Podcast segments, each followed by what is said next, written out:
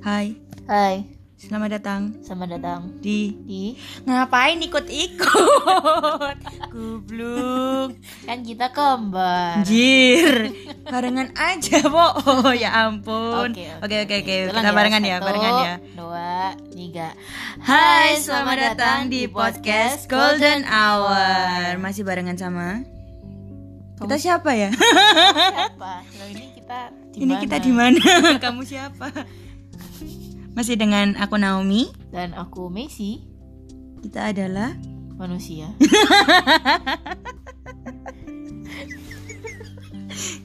ya ya intinya kita adalah dua mahasiswa. mahasiswi. Oh iya. Kita cewek. Iya kita kadang nggak bisa membedakan kita siswa. kita nggak bisa bedain kita siswa apa siswi ya. Jadi Jadi tujuan kita bikin podcast ini adalah tujuan kita bikin podcast ini adalah nggak usah diikutin lagi. oh nggak usah. Jelasin.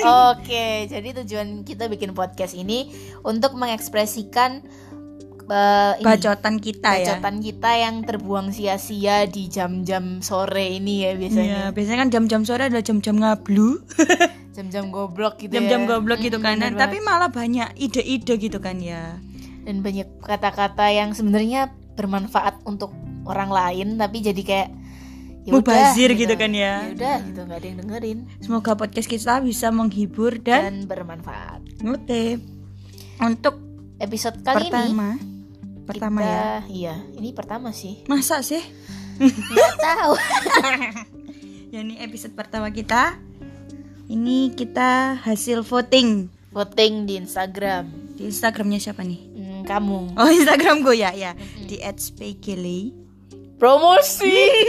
Dapat tahu ada yang follow kan ya. Oke, hasil Ah. votingnya minta eh hasil votingnya dua pilihan, horor Sama sama, percintaan. Tapi Dan hasilnya adalah banyak yang minta untuk cerita horor. cerita horor. Kayaknya udah pada bosen tentang percintaannya. Iya, karena cinta ya gitu-gitu aja Ya sebenarnya. udah gitu, mainstream lah banyak yang Mainstream. bahas gitu. Tapi boleh lah nanti di next episode kita bahas boleh lah ya. Mungkin kalian mungkin ada ide-ide atau apa bisa lewat Instagram aku di Spagile di Instagrammu. Materak T-nya double, belakangnya C. Oke, terus atau enggak kamu bisa email di goldenhour0506 at gmail.com. Benar banget. Dan sekarang kita akan menceritakan pengalaman horor di rumah. Wih. Oke oke, dari rumah siapa dulu nih? Punya rumah. Oh enggak, Aduh. biasanya ngemper di di toko-toko biasanya ngemper. Rumah rumah siapa dulu ya? Rumahmu aja dulu gimana? Rumahku ya. Sambil aku nginget-nginget ada cerita apa ini? Oh gitu, kamu hilang ingatan ya? Agak. Anemia. ah, amnesia, anemia kurang darah. Oh, Kebetulan kebanyakan Salah ya? darah ya nih. oh kebanyakan darah, darah suci. Aku suci kamu penuh dosa. Beda lagi, ya ampun. Oke, kita mulai dari cerita rumahku ya. Eh, ini bukan rumahku sih sebenarnya, karena rumah aku. siapa? Ah, ini rumah kontrak kontrak kan dulu Rumah orang rumah orang yang dikontrak. dikontrak untuk tinggal. Jadi waktu SD nih paling ingat banget. Jadi eh, orang tua nyewa satu rumah. Nah rumahnya itu ini ternyata penghuninya itu udah meninggal, tapi meninggalnya belum sampai 40 hari. Jadi kan nggak boleh ditempatin. Menurut adat mungkin kalau salah dibetulin ya. Mungkin adat Jawa bilang kalau rumahnya itu nggak boleh ditempatin sebelum orangnya genep genap 40 hari kan. Waktu itu udah disewain sebelum 40 hari. Gitu. Nah, ada kejadian-kejadian spesifik apa ini? banyak banyak banget. Yang pertama tiap kali orang datang ke rumah itu eh, pada nggak mau masuk. Kalau mereka eh, apa bisa mungkin intuisinya kuat atau apa mereka tuh nggak mau masuk rumah. Berarti udah kayak ada hawa-hawa nggak enaknya, udah kerasa kayak ada sesuatu di rumah. Ah, kayak gitu. Jadi tiap orang yang punya intuisi apa kuat itu biasanya bilang rumahmu jelek. Gitu doang. Ya. Rumahmu jelek. Tuh kayak silakan keluar pintu. Iya pintu sebelah sana. Sama dengan pintu masuk ya. Nah kayak gitu. Terus eh, tiap pagi tiap kali eh, papa atau mama telat bangun itu ada yang gedor. Dor, dor, dor, dor, dor, dor, dor, dor. pas jam mau jam harus bangun jam 5 ya itu kalau jam 5 belum bangun udah diketok tuh dor. Lah kan tinggalnya cuma berdua terus siapa yang ketuk Dulu tunggu tunggu tunggu. Ini posisinya kamu udah lahir apa belum? Udah, tapi posisinya aku nggak nggak tinggal bareng gitu kan soalnya waktu sekolah itu kan susah, jadi dua-duanya kan kerja, jadi eh, aku dititipin gitu kan, gitu. Jadi Di penitipan anak. nggak penitipan, panti panti panti nggak lah, Panti panti anak. panti pijat. nah, terus udah eh, setiap kali ada ada satu pengalaman tuh saudara tuh pernah ke rumah, terus lagi ditinggal beli bakso, posisi TV mati, posisi radio mati, nggak ada yang nancep gitu loh di stop kontak. Tiba-tiba dari dalam rumah itu ada yang bunyi, terus diintip bunyi TV dan dilihat stop kontaknya nggak nyolok. Maksudnya TV-nya nyala atau Nah, posisi nyala nyala dan mengeluarkan suara, tapi mengeluarkan gambar dan suara nggak nggak nyambung sama stop kontak nih colokannya. iya nggak nyambung sama stop kontak Hmm, Mengerikan, cukup mengerikan ya. akhirnya nggak mau masuk rumah Itu lumayan nguras biaya listrik loh Iya. ya.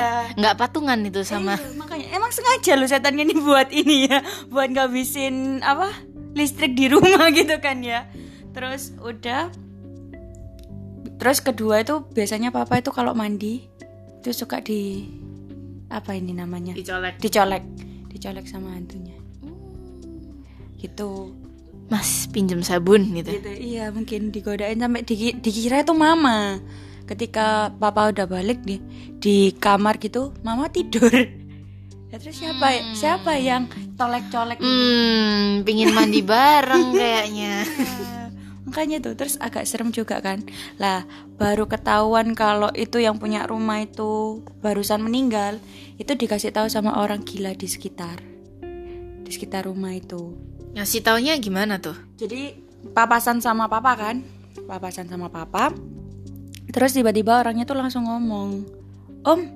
nggak tahu tak om itu loh yang punya rumah loh barusan mati. Gitu aja. Ketika papa kaget dong. Terus baru ditanya "Ma- matinya kapan? Kayak gitu kan. Terus dibilang ya itu om baru beberapa minggu gitu. Terus sontak kaget toh. Kayak kok udah disewain gitu kan. Terus udah akhirnya tetap jalan dengan keanehan-keanehan itu. Aku juga sempat waktu itu kan tiap weekend itu kan ini kan dibawa ke sana buat ya ngumpul keluarga bareng kan. Nah itu sempat ada satu hari aku tuh nggak mau masuk. Terus aku teriak nenek-nenek nenek nenek gitu. Padahal nggak ada siapa-siapa cuma di situ cuma aku sama mama doang. Papa waktu itu masih kerja sih lagi keliling gitu kan terus sampai mama itu bilang nek jangan dia nggak nakal kok gitu. Itu kamu di situ ngeliat ada sosok nenek-nenek. dan kamu teriak kayak gitu. yes. Itu di dalam rumah atau di luar rumah atau? Di dalam rumah. Tapi aku lihat neneknya tuh di luar rumah. Di teras itu loh Oh, berarti kamu ngelihatnya keluar. Eh, di luar rumah di Ada sosok nenek-nenek, makanya kamu teriak. yes benar. Hmm, duh, terus? Agak serem juga ya? Nggak bukan agak serem lagi, emang serem tuh. emang serem ya emang ya. Itu aku tuh masih umur berapa ya? TK kalau nggak salah mungkin. Terus aku nangis nangis gitu. Terus ya udah eh, waktu terakhir sih terakhir itu ketika mau pindah mau udah mau pamit gitu kan. Nah itu eh, mama kan bersih bersih sendirian nih bersih bersihnya terus dipel kan. Kalau dipel tuh kan basah kalau netralnya kalau ada orang yang datang itu kan jejak kakinya kan dua.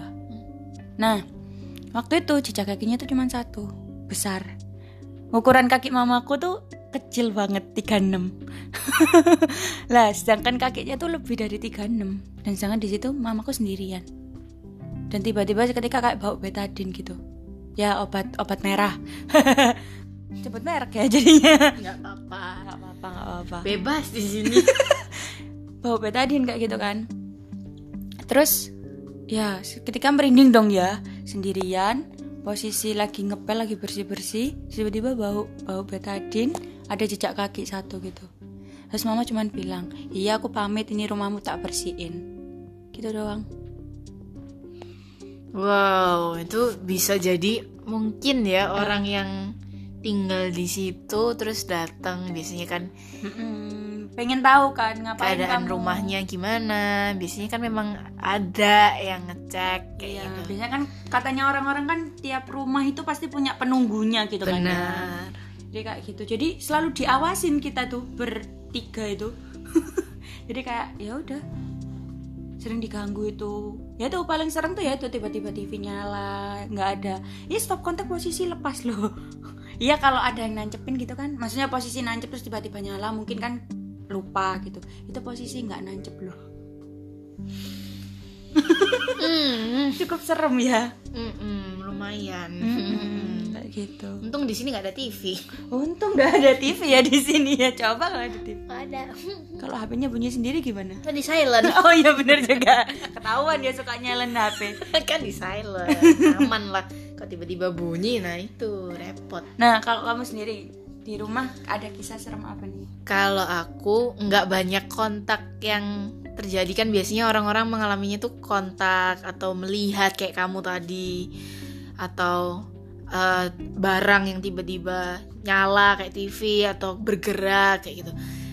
Lebih ke gangguan-gangguan yang pada umumnya banyak dialami orang kayak eh, dulu itu rumah sama kontrak dan Ah ikut-ikut dari tadi loh ikut Waduh, repot ini nggak usah cerita aja gimana.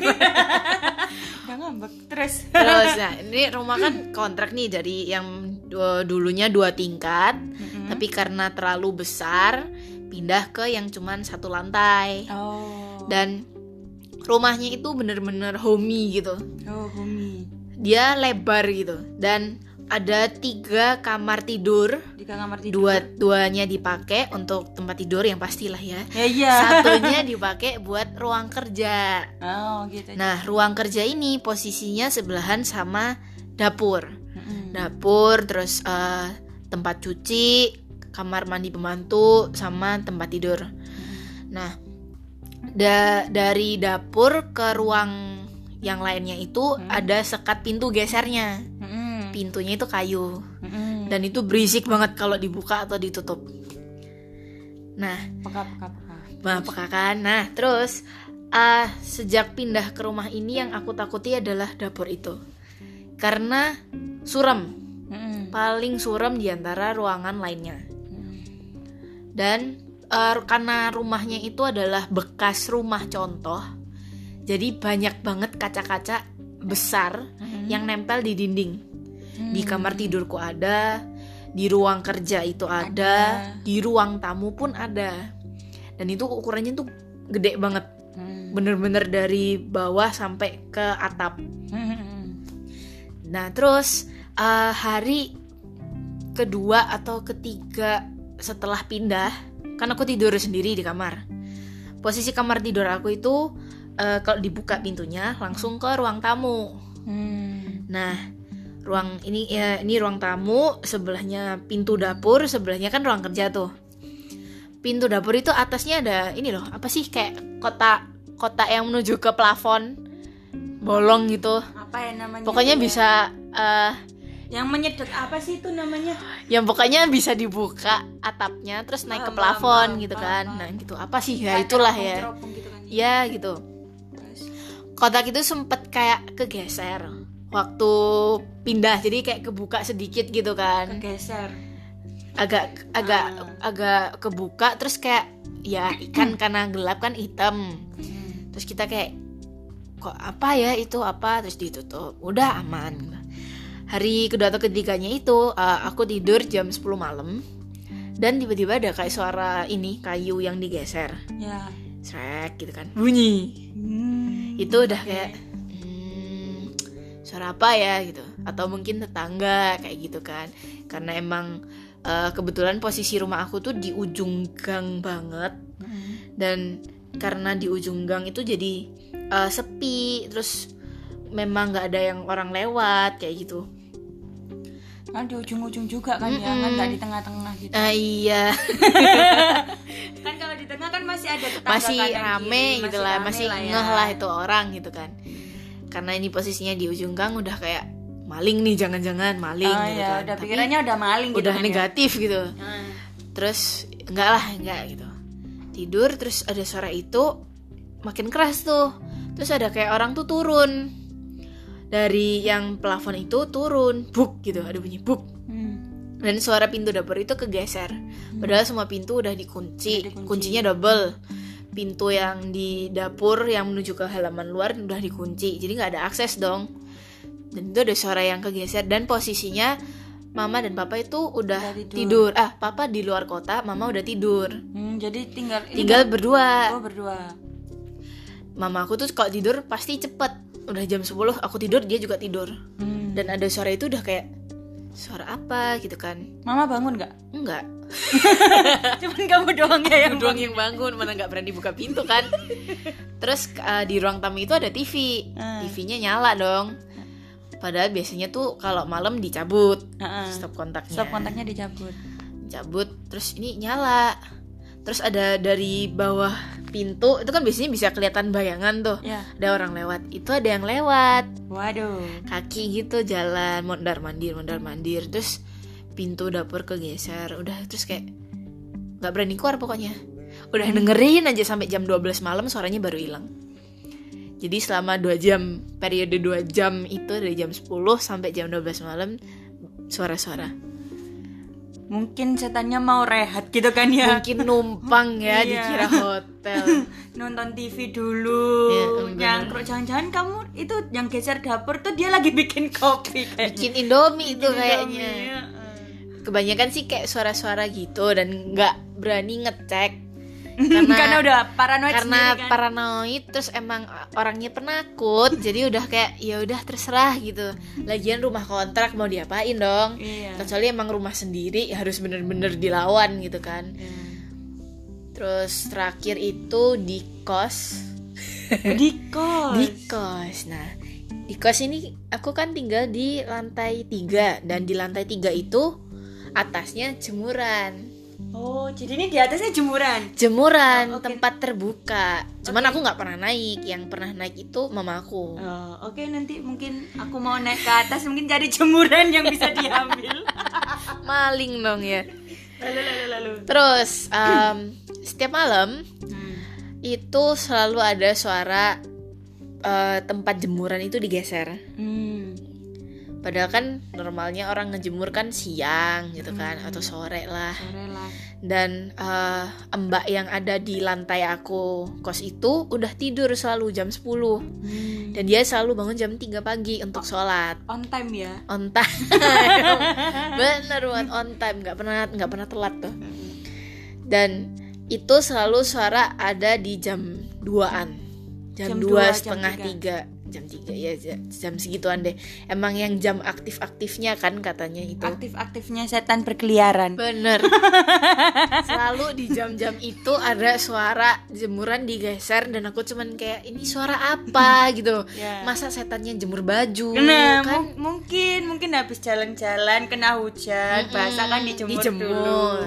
Kalau enggak ada suara kayak eh, besi, Mm-mm. suara besi itu disentil gitu bunyinya ting ting ting. Besi disentil atau dipukul gitu kan bunyinya Ya, kan ya. khas ya. Aku pikir Orang di jual es ting-ting mungkin ya lah. atau ini di kamar mandi kan ada besi buat nih jemur kan, jemur anduk atau jemur daleman.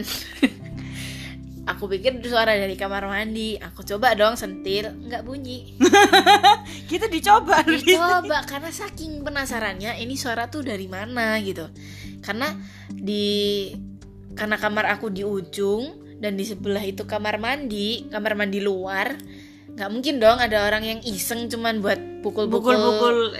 dan lagian di sebelah itu nggak ada besinya cuman di kamar mandi aku ada oh, gitu. terus kayak ya ya udahlah mungkin dia datang ngasih kabar Ngasih gitu. kabar itu. jadi udah kayak lama-lama kebiasa gitu Iya, kabarku padahal kan bisa lewat line, WA. Serem nggak kalau kamu dikabarin lewat line? langsung delete line kayaknya nggak pakai line lagi nggak mau pakai kayaknya kembali ke SMS aja ya SMS aja ya kan? lebih aman Iya, biar ada bayar-bayarnya nggak nggak apa-apa lah apa-apa ya. daripada di line tiba-tiba Ceding gitu, SMS mau. dari hantu. Hai Miss. gitu.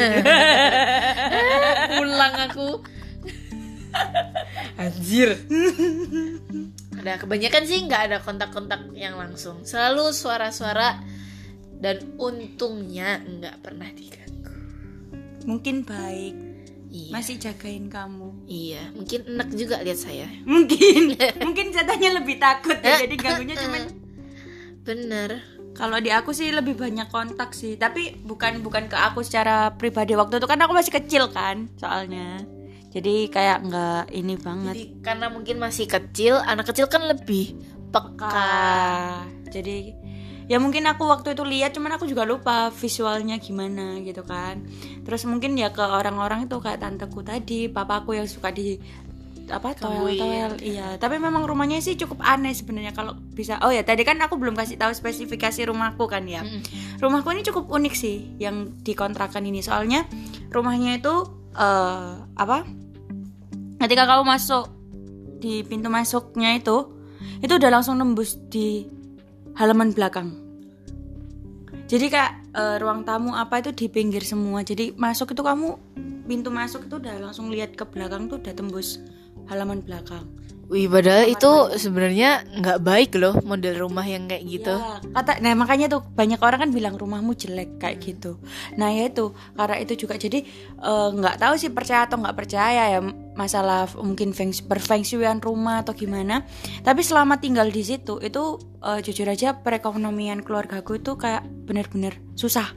Karena tiap kali dapat gaji itu udah habis buat nutup yang lain-lain gitu jadi ketika udah dapat gaji udah habis terus kita susah lagi terus pinjam lagi terus dapat lagi kayak gitu. Loh, katanya pengaruh dari rumah juga itu.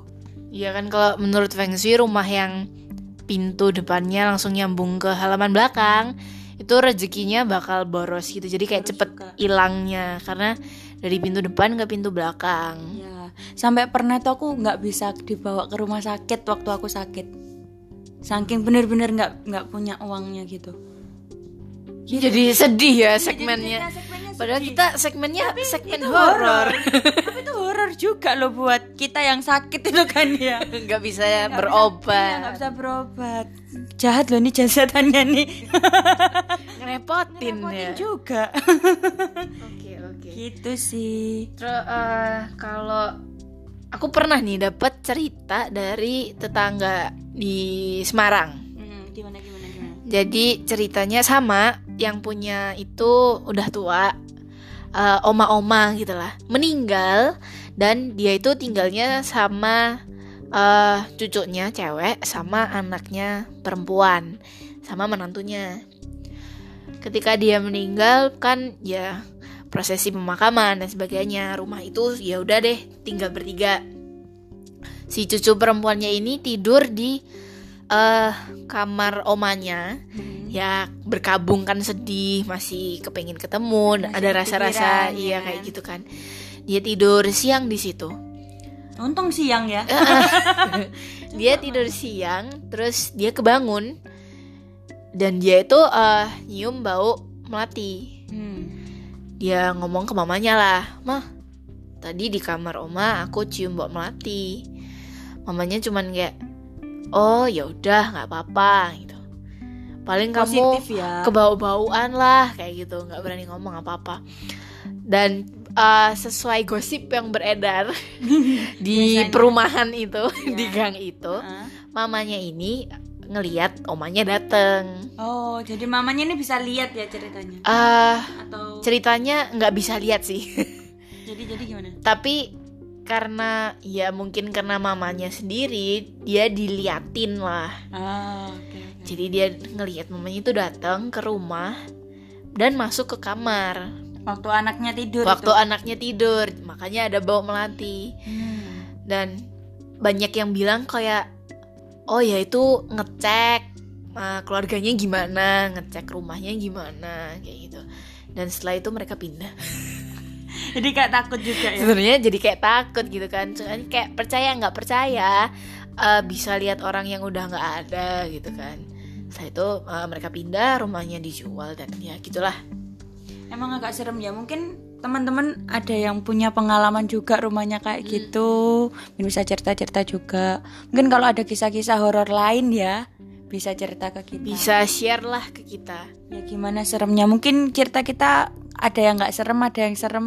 Ada yang nggak masuk akal mungkin menurut kalian. Nah, itu mungkin bisa kita diskusiin bareng lah ya di episode berikutnya. Benar, di episode kedua yang entah apa ini segmennya masih sama atau enggak. Ya bisa lah. Nanti kita tinggal pisah-pisah aja lah ya nanti segmennya kan. Benar. Jadi ini untuk episode 1 untuk horor. Jadi nanti ide apa pun yang kalian tampung bakal kita baca dan kita akan lebih kupas lagi. Ini kan karena perkenalan jadi kita kasih dari sudut pandang pengalaman kita. Yes, di episode selanjutnya mungkin kita bakal berdiskusi lebih panas atau AC-nya dimatiin? eh, sepanas Surabaya yang kayak nerakanya pindah ke Surabaya gitu. Ah, gitu. Boleh, boleh, boleh, boleh. Ya di episode selanjutnya pokoknya kita tunggu ada ide apa dari kalian atau kita mau diskusi dulu di Instagram boleh nanti kita podcastin. ya, sip. Segitu dulu dari kita. Sekian dari kami. Terima kasih. Salam Golden Hour. Salam Golden Hour. Bye. Bye.